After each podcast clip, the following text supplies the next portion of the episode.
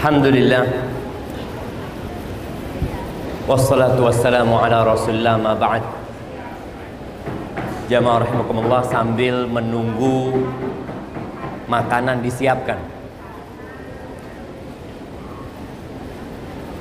Mungkin kita ada baiknya mendengarkan beberapa beberapa nasihat yang semoga membuat yang menyampaikan dirahmati oleh Allah Azza wa Jalla. Dan yang hadir di tempat ini diberkahi pulang menjadi insan yang lebih baik dalam berumah tangga. Sampai hari ini belum ada di Indonesia lulusan S1 kuliah pernikahan. Belum ada. Yang ada lulusan ekonomi melamar anaknya orang. Apakah ijazahnya memang pantas untuk melamar anaknya orang atau untuk melamar kerja sebenarnya Seharusnya melamar kerja. Tapi ternyata mereka melamar dengan ijazahnya anaknya orang.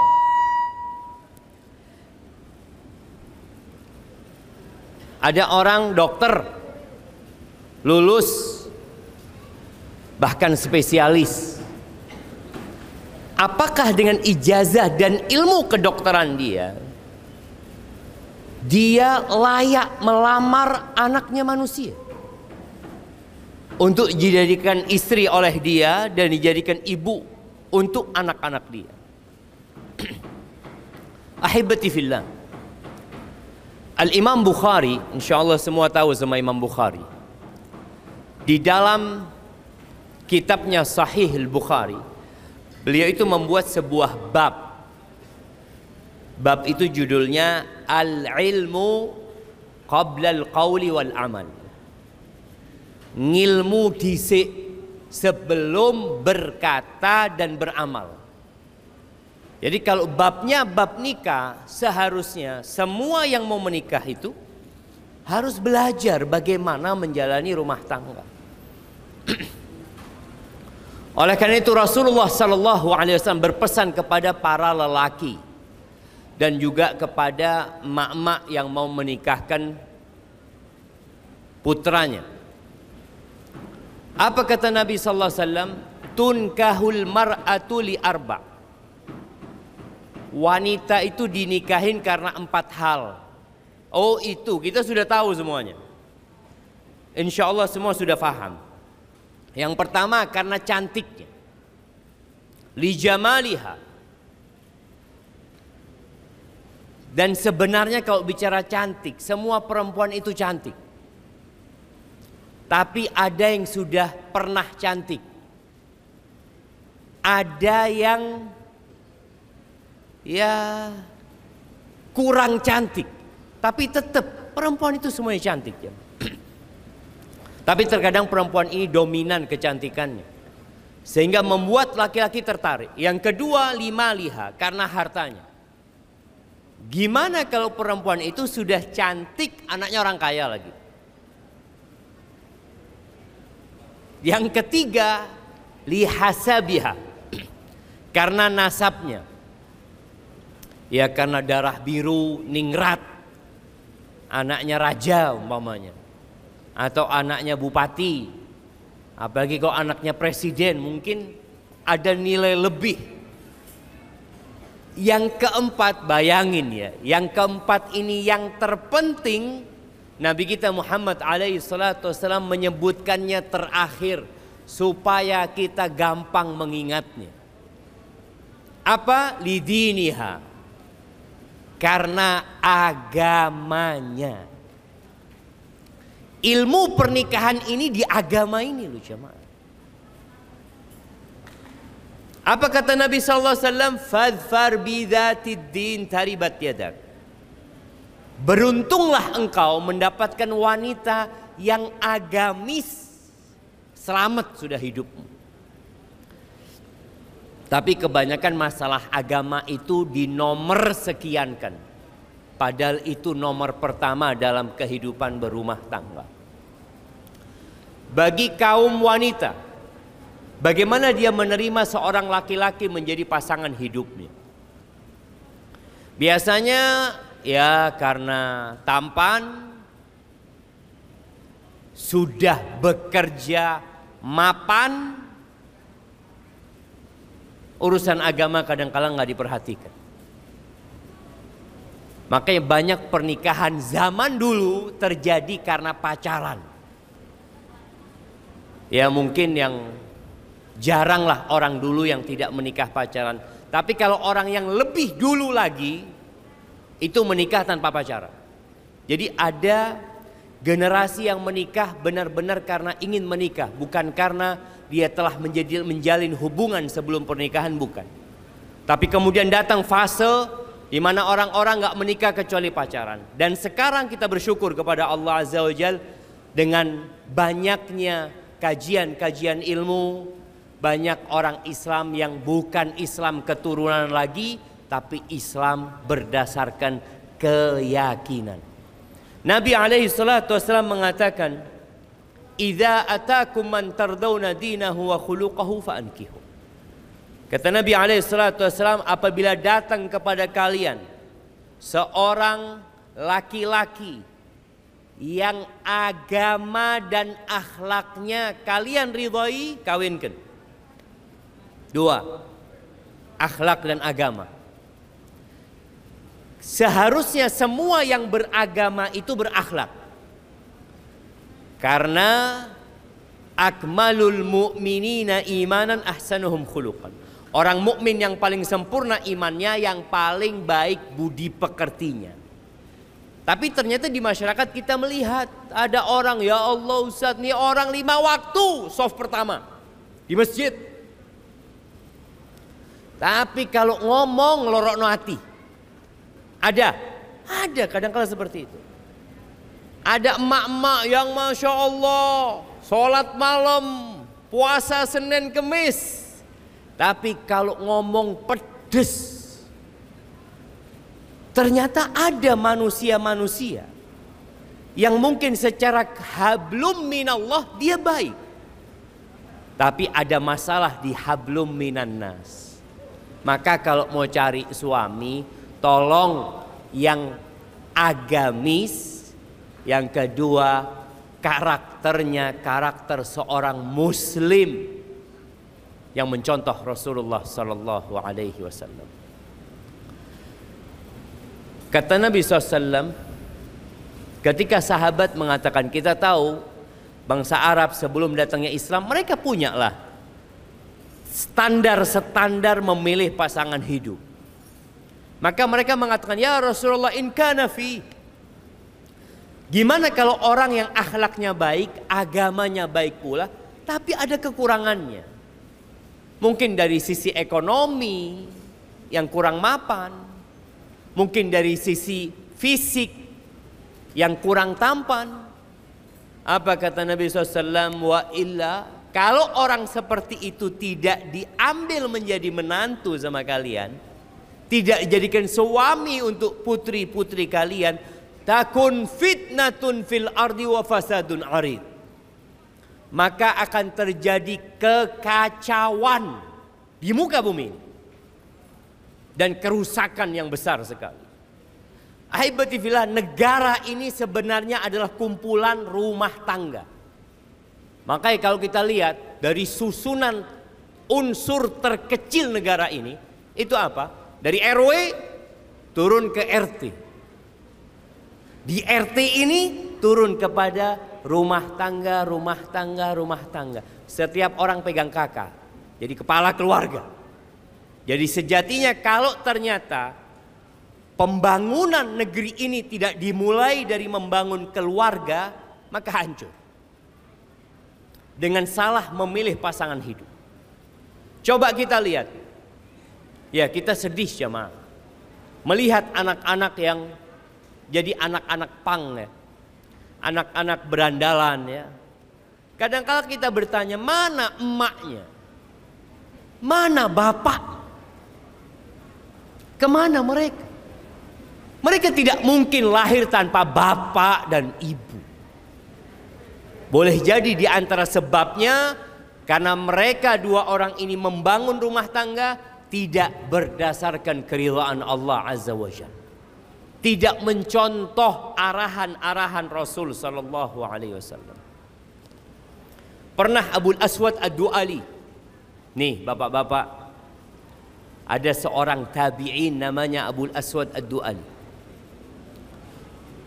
Dia pernah berkata kepada anak-anaknya, dikumpulin nih anak-anaknya. Ngomong bapaknya. Nah, ahsantu ilaikum sigaran wa kibaran wa qabla an tuladu. Nah, bapak ini telah berbuat baik kepada kalian ketika kalian masih kecil-kecil sampai kalian besar bahkan sebelum kalian lahir. Sebelum lahir, anaknya heran. Ayah, kalau ayah berbuat baik kepada kita ketika kita kecil, ya kita merasakan itu. Kita udah dewasa pun kita merasakan ayah berbuat baik. Tapi gimana ayah berbuat baik kepada kita? Kita belum ada. Kita ini belum ada dalam wujud ini. Ayah sudah berbuat baik sama kita. Apa kata bapaknya? Ikhtartu lakum umman la tu'ayyaruna biha. Aku pilihkan buat kalian seorang bunda, seorang ibu yang kalian tidak akan dicela karena ibu kalian. Subhanallah jamaah. Nih harus selektif memilih pasangan hidup kita. Begitu pula jangan sampai ibu-ibu ini dicela sama anaknya. Anak mengatakan, "Mak, kok iso mak iki kawin mbek bapak? Nemu ndek endi bapak?" Dia tanya, dapat bapak kayak gini, bapaknya nggak sholat, Bapaknya nggak ngasih nafkah, bapaknya nggak puasa, emak nemu di mana, mak? Yang disalahkan siapa? Emaknya. Makanya banyak dalam rumah tangga itu yang kacau gara-gara salah memilih. Jamaah kita mau beli mobil. Mau beli mobil itu kita harus ngeliat speknya. Oh seperti ini, seperti ini, seperti ini. Nggak cocok, cari yang lainnya. Gimana kalau pasangan hidup kita nggak cocok? Setelah sampai ke rumah, eh ternyata kayak gitu. Taib, ya sudahlah, yang sudah berlalu biarlah berlalu. Bagaimana memperbaiki yang ada? Anak ingin mengingatkan kepada para suami, khususnya buat saudara kita yang baru saja menikah, saudara Ahmad Syarifuddin Nur, dan kepada pengantin-pengantin lawas, kewajiban seorang suami itu bukan hanya sandang, pangan, papan. Kita harus sadar, istri kita sebelum dia jadi milik kita itu sudah makan, sudah punya tempat tinggal, sudah berpakaian. Sudah itu semua. Ketika kita menikah, kewajiban itu menjadi kewajiban kita. Tapi ada satu kewajiban yang sangat sakral. Yang sebagian kita tidak memikirkan. Apa kata Allah Azza wa Jalla di surat At-Tahrim ayat 6. Allah mengatakan ya ayyuhalladzina amanu qu anfusakum wa ahlikum nar. Wahai orang-orang beriman, bayangkan yang dipanggil yang beriman, yang enggak beriman tutup kupingnya tidak apa-apa. Ini panggilan khusus yang beriman yang beriman bahwa Allah yang menciptakan dirinya, Allah yang harus disembah, beriman bahwasanya akan ada hari kemudian ada surga dan neraka.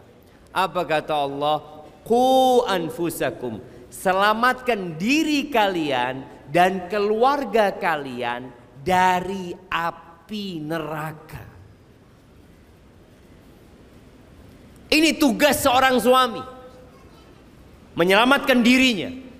Tapi gimana dia mau menyelamatkan keluarganya dari api neraka? Dia sendiri nyemplung ke neraka. Nauzubillah min. Allah berpesan, jagalah diri kalian dan keluarga kalian dari api neraka. Loh bagaimana menjaga mereka dari api neraka? Jamaah rahimakumullah. Bayangin ya. Kita kalau mau nyebrang di jalan Hayamuru ini, mau nyebrang bersama istri kita. Apalagi kalau pengantin baru. Dia akan pegangin tangan istri. Kalau punya anak-anak yang masih kecil, dia akan pegangin anak-anak supaya tidak ketabrak. Anak-anak itu kadang-kadang tahu-tahu lari, Dan bayangkan ya, bagaimana jantungannya orang tua ketika ngelihat anaknya lari nyebrang di jalan yang padat. Kaget, kaget. Maka setelah itu kita akan katakan kepada anak kita, nak kalau nyebrang sama bapak, nak kalau mau nyebrang toleh kanan, toleh kiri, nak kita ajarkan kepada anak kita. Ya, seperti itu pula kita akan menyeberangi sirot yang berada di atas neraka jahanam. Orang yang melewati sirot itu ada tiga. Ya, sirot itu jamaah bukan seperti penyeberangan yang ada di kota sana Sirat itu ahaddu minas saif wa adaqu minas syar. Dalam sebuah asar disebutkan dia itu lebih tipis daripada rambut dan lebih tajam daripada pedang. Menyeberangin sirat bukan dengan kekayaan, bukan dengan kekuasaan, bukan dengan keahlian dan ilmu, tapi dengan amal. Ada yang menyeberangi sirat selamat. Tidak ada satupun tubuhnya yang terbakar. Najin musallam kata Nabi SAW. Ada yang selamat makhdush. Tapi dia terluka-luka. Amalannya nggak cukup. Maka dia harus dibersihkan dulu. Tapi nggak sampai nyemplung ke neraka. Dia dibersihkan di atas sirat sana. Yang ketiga, ada yang terjungkir di dalam neraka. Nauzubillah min dzalik. Bagaimana kita akan menyelamatkan anak kita dan keluarga kita kalau kita nggak pernah belajar? Makanya Ali bin Abi Thalib radhiyallahu taala anhu mengatakan adibuhum wa allimuhum. Ajari mereka. Ajarin agama. Kita ini katanya menyeimbangkan antara tuntutan dunia dan akhirat. Tapi kita lihat tempat sekolah-sekolah kita, pelajaran agama itu cuma dua jam atau tiga jam. Apanya yang mau diseimbangkan? Padahal kalau orang berakal sehat, dia akan mempertimbangkan.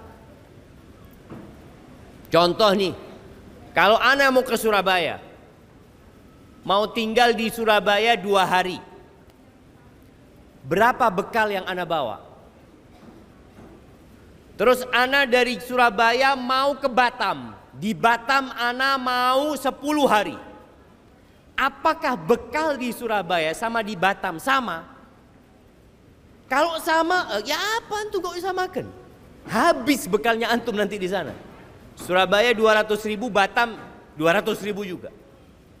Begitu pula kehidupan dunia, kita cuma 60 tahun di dunia. 70 tahun mati habis gitu.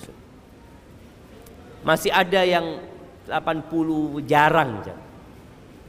Sedangkan kita di alam barzah saja hitung berapa tahun Nabi kita hidup sallallahu alaihi wasallam sudah 1432 tahun di kuburan. Belum lagi kalau bicara akhirat jamaah. Kata Allah Azza wa Jalla wa inna yawman 'inda rabbika ka alfi sanatin mimma ta'uddun. Satu hari di sisi Tuhanmu itu seperti seribu tahun dalam kehidupan manusia.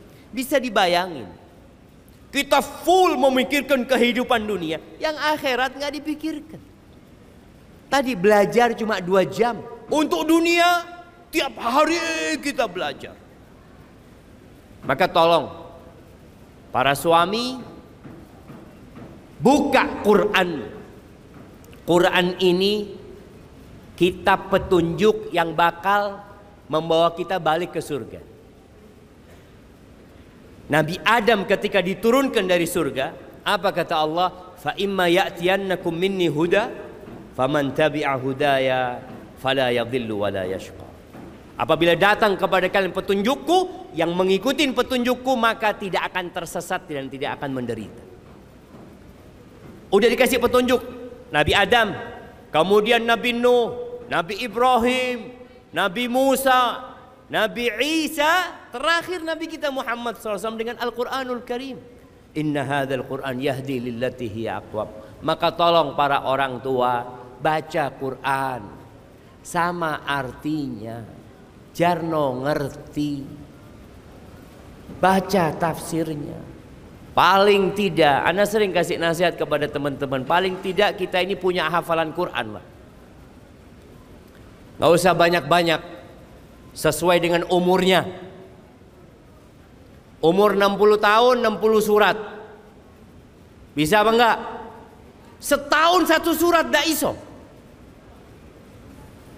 Bukan ndak bisa, ndak mau. Ndak tertarik. Oleh opo ngafalno Quran. Derajat nanti di sana itu dengan hafalan Quran. Terus kita nggak mau menambah hafalan Quran kita. Jangan pernah putus asa yang sudah umur 60 tahun saya sudah tua Ustaz. Sulit menghafal. Ya mungkin menghafal yang lainnya sulit tapi menghafal Al-Quran kata Allah Azza wa Jal walaqad yassarna al-Qur'ana lidzikr fahal mim muddakir kami benar-benar telah memudahkan Quran untuk diingat tapi ada yang mau nginget enggak gitu. Mudah, makanya di dunia ini, di bumi ini tidak ada kitab yang dihafal seperti Al-Qur'anul Karim. Banyak yang menghafal. Anak-anak tujuh tahun hafal Quran. Masa 60 tahun tidak hafal Quran? Kalau bicara waktunya kan lebih banyak yang 60 tahun waktu hidupnya gitu. Maka tolong yang 60 tahun 60 surat. 40 tahun 40 surat. Kalau tertarik, tidak tertarik, tidak apa-apa Karena kita akan menghadap Allah masing-masing. Maka tolong kaji Al-Quran ajarkan kepada istrinya. Panggil istrinya, duduk sinilah istriku. Duduk sini. Aku nanti nggak bakal masuk surga sampai dimintain pertanggungjawaban tentang engkau. Sahih jemaah. Allah Azza wa Jalla mengatakan waqifuhum, berhentikan mereka. Berhentikan di padang masar mau jalan mau lewat, berhentikan dulu. Innahum mas'ulun. Ini mintain tanggung jawab dulu nih orang-orang. Maka tolong belajar. Karena kalau nggak punya ilmu, ya gimana? Gimana Ustaz? Sulit anak belajar Ustaz. Pegang, gandeng istrinya bukan ke mall. Bukan. Tapi ke tempat kajian. Istriku lunggu adek gini. Rungok no Ustaz. Rungokno Ustaz. Dengarkan Ustaznya, Ana mau dengarkan Ustaz juga. Supaya nanti kau ditanya sama Allah Azza wa Jal, engkau sudah ajarkan enggak kepada istrimu? Udah ya Allah, aku sudah bawa ke kajian biar dia dengar langsung dari Ustaznya. Karena penyampaianku nggak bisa. Ada masalah. Kita bertakwa kepada Allah sesuai kemampuan kita. Amr bin Qais al-Mullai. Waktu anda tinggal tiga menit ya ma. Ya, Udah siap belum makannya? Oh belum jamaah tenang Masih disiapkan Qais bin Amr al-Mulai mengatakan Innal mar'ata la tukhasimu zawjaha Inda Allah yawm al-qiyamah Sesungguhnya ada perempuan yang menggugat suaminya di hadapan Allah pada hari kiamat. Ketika dalam persidangan dia mengatakan, Ya Rabbi, hada zauji, hada zauji. Nih, nih suamiku. Nih suamiku ya Allah. Makana yu'addibuni wala yu'allimuni. Dia nggak pernah ngajarin aku, nggak pernah mendidikku. Innama ya'tini bi khubzis. Kerjanya dia hanya menjadi mesin pencari uang. Dia hanya bawa roti dari pasar. Bas, sandang, pangan, papan. Maka tolong perhatikan siapa. Karena itu kewajiban. Kita bakal ditanya. Jangan santai kita dalam kehidupan ini ada neraka yang menunggu kita. Wa in minkum illa wariduha. Semua pasti melewati neraka itu. Para nabi pun melewati neraka. Tinggal antum selamatkan anak antum. Selamatkan istri antum dengan mengajari dan mendidik mereka. Kemudian ahibati fillah Pembawa acara kalau sudah waktunya selesai anak turun ya. Anak juga lapar soalnya. Nah. Jamaah rahimakumullah. Rasulullah sallallahu alaihi wasallam berpesan khairukum khairukum li ahli. Orang yang terbaik di antara kalian adalah yang paling baik sama istrinya, sama keluarganya. Masalah ini jadi masalah besar ya. Banyak orang itu pandai bertopeng. Pakai masker. Di luar lagi duduk kayak gini, kayaknya orang baik banget. Masya Allah, senyum, suka membantu orang lain. Kalau kepingin tahu dia baik apa tidak, tanya sama bininya. Mbak, bojomu ya apa? Na'udzubillah. Apa na'udzubillah? Ya Allah, kalau di luar tebar senyum, masuk rumah langsung mengkeret. Ada suami yang kayak gitu. Padahal standar orang baik itu sama keluarganya. Kenapa? Karena ini perempuan, makhluk yang lemah. Yang engkau menjadi pemimpin atas dia dan engkau hidup bersama dia 24 jam kali 20 tahun. Bayangin, ngerti sama karakternya suami. Maka jadilah orang yang terbaik. Lihat Rasul wasallam. Kalau masuk rumah, Nabi alaihi salatu wasallam bada'a siwak. Beliau yang pertama lakukan bersihkan mulutnya. Sebagian orang itu wangi kalau keluar rumah, kalau pulang ke rumah mambu. Nabi SAW bilang, masuk rumah usahakan wangi. Aisyah pernah ditanya, radhiyallahu taala anha, Nabi itu kalau di rumah ngapain aja sih? Banyak orang-orang besar di dunia yang hanya kelihatan di atas mimbar. Nggak tahu bagaimana dia di rumah. Kalau kita mau kenal sama Rasulullah sallallahu alaihi wasallam, kita akan tahu bagaimana beliau di kamar mandi. Kata Aisyah radhiyallahu taala anha, "Kana fi mihnati ahli." Beliau kalau masuk rumah, beliau bantuin urusan keluarganya. Beliau Rasulullah. Beliau manusia yang paling mulia.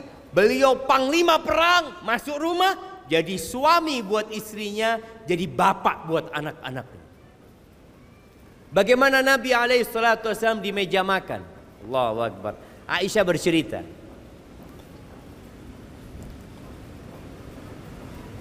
Suatu hari lagi duduk nih, kata Aisyah, aku minum. Minum pakai gelas. Dalam kondisi aku sedang datang bulan. Berarti dia nggak bisa dipakai. Dia sedang datang bulan. Kemudian setelah aku minum, aku berikan gelasku kepada Nabi sallallahu alaihi wasallam. Nabi itu memutar gelasnya dicari bekas mulutnya Aisyah.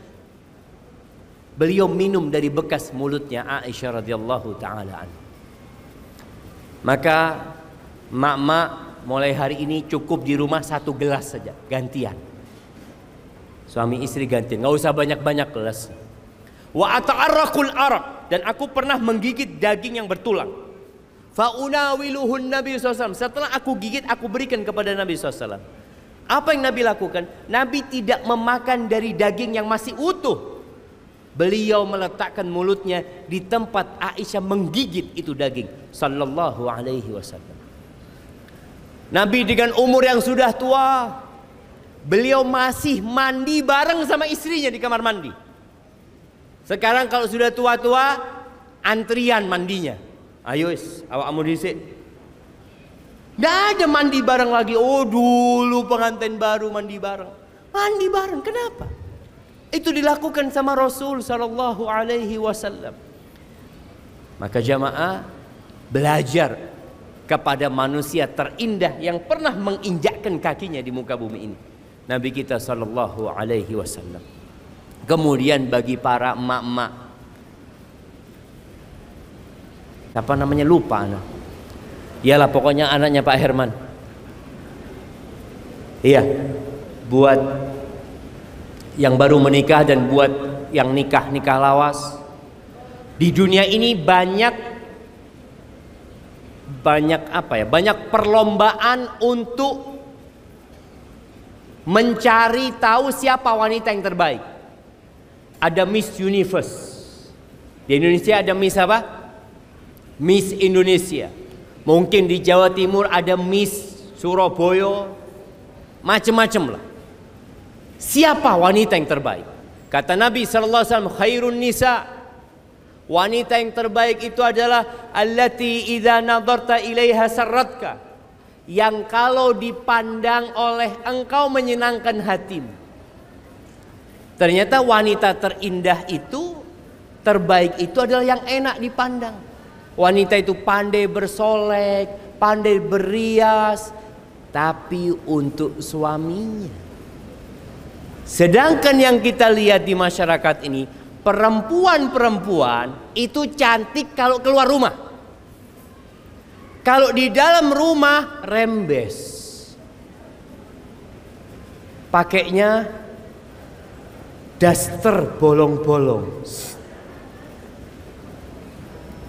Jadi suami itu kalau ngelihat bojonya cantik, tahu-tahu di rumah dia sudah pakai make up, pakai lipstick. Pertanyaan suami satu, mau ke mana? Karena memang tidak pernah ayu di rumah. Padahal wanita yang terindah terbaik adalah yang cantik buat suaminya, bukan buat tonggonya. Tapi buat suaminya. Maka tolong emak-emak ini, ibu-ibu, kita lihat nih perempuan-perempuan yang berias. Apakah di rumah mereka cantik seperti itu? Enggak. Sampai ada cerita di Surabaya nih. Ada seorang laki-laki Pulang kerja jalan kaki dia. Tahu-tahu dari kejauhan ada perempuan naik becak Senyum-senyum sama dia. Senyum, ya ketawa juga dia senyum. Ada perempuan cantik senyum, masa nggak senyum kata dia. Senyum. Terus dilihat, loh bojoku ternyata kata dia. Sampai sama istrinya pangling. Karena biasa di rumah rembes.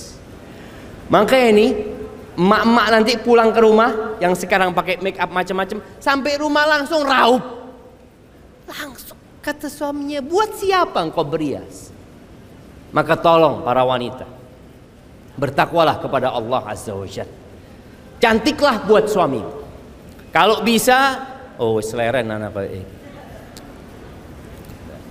kan kurang setengah jam ya jadi barangkali ada yang mau foto sambil nunggu dua bulan karena sudah foto besar gitu Siap. Banyak nah. yang ingin foto masalah tadi. Hmm. Masalah ya. Jadi ada tekan jam butuh-butuh mana? Di sebelas. Ya. Siap, insyaallah. Baik.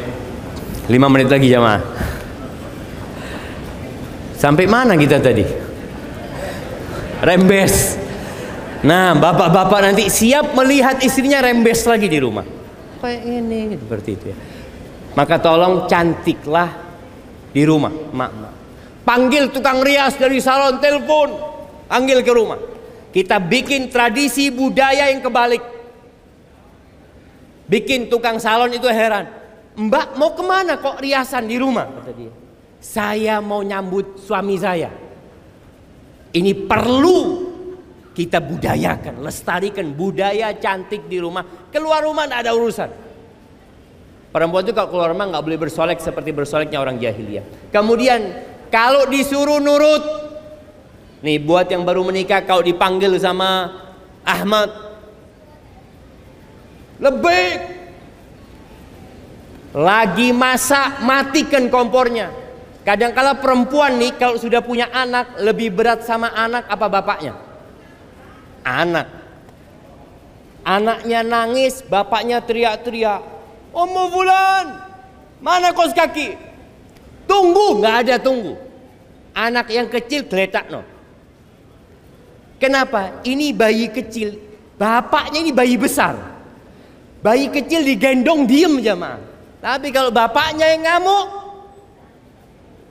siapa yang mau gendong bapaknya? Tidak ada. Maka tolong perhatikan. Bapaknya terlebih dahulu sebelum anaknya.